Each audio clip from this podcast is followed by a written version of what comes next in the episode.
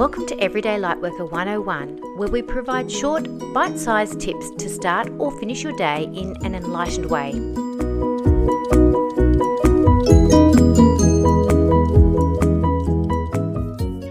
Hi, everyone, and welcome to Everyday Lightworker 101. I'm Michelle Lightworker, and today we're focusing on our unity principle and our ear chakras. Now, our ear chakras assist us to hear spiritual guidance and they will be open to receiving any information that is integrating into our and connecting to our surroundings. And we usually hear our thoughts when we're sensing into differences between our internal and our external environment. And we can choose to tune our spiritual ears to our higher self to listen to what brings us to a state of connectedness with others. So, if we know that we're in an unhealthy situation, we, we can also listen for guidance on setting our boundaries as well.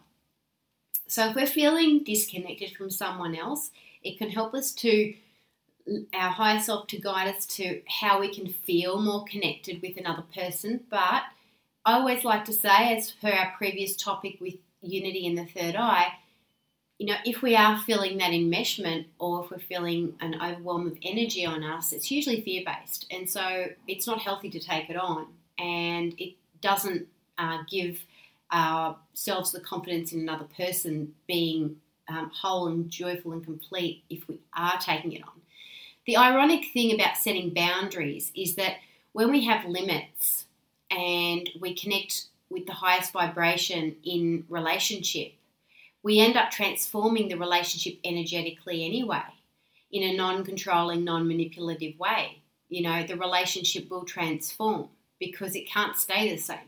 If we're not accepting unacceptable behaviour, if we're not taking on someone else's stuff, we're not going to actually be uh, enabling that person's behaviour to continue. It, you know, it, the person may not end up liking us. They may move on, or we probably won't be attracted to them anymore or we'll lose interest. That's what usually happens. I say that's healthy when someone's not resonating with us. It's it's like you're not reacting anymore, you're not holding any angst against them. You actually feel a lot of compassion for them because I feel unity connects us to our heart space. So it's more from a place of peace and our action our action, not our words, creates the lessons that they need in their lives to eventually get the higher vibrations as well. So we're doing them a favour. You know, this enables us to set our boundaries from a place of love and peace. We don't feel guilty. We're actually feeling like we're coming from a genuine place. And the ear chakras also assist us to be receptive, as we know.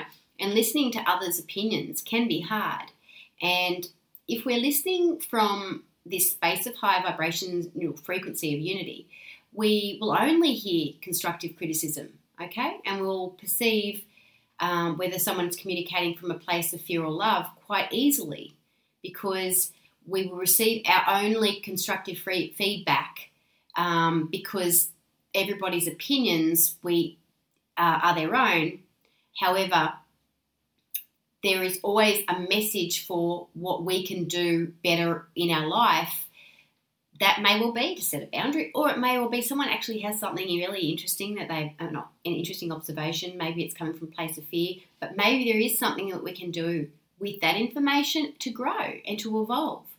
So it does really help us to not take opinions personally, and we we understand another's communication uh, better. We hear it differently. We understand perhaps their internal struggles behind what they're saying, especially if it's coming from a place of fear. Um, if it's coming from a place of love, we feel it, it, you know, and we can say that statement. Boundary statements are great. You know, what you think, feel, or do is about you and your history and not about me. And it, this does not put a better or worse than position to the other person. We simply know that their actions are part of their journey of returning to wholeness, and we can detach with love. And, you know, that's the ultimate irony of the principle of unity being able to detach with love so that you're in oneness for, with another person without taking on any of their dysfunction that they need to actually process to evolve. So let's move on to our activity for unity and our ear chakras. So, with our activity for today, I'd like you to take a moment to close your eyes. And we're going to concentrate on the breath and just feeling that beautiful air coming in through your nostrils and out through your mouth. Feeling your spiritual helpers around you and you're in your safe place. And I want you to ask them to send you an energy of clarity. It may well be in the form of white light. And as you breathe in, this light transmits all energy in your body to clarity. And on the out breath, you're breathing out any barriers that are resisting the white light. And continue this for a few nice, big, deep breaths. And listen, only listen to your breath. If you hear any thoughts, just bring your attention back to your breath. And create a quiet space where you are aware of your ear chakras. You are aware of listening.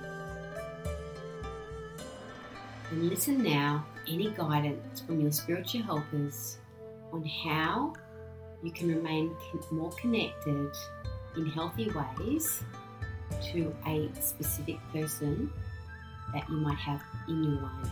And when you're ready, open your eyes. Just take your time.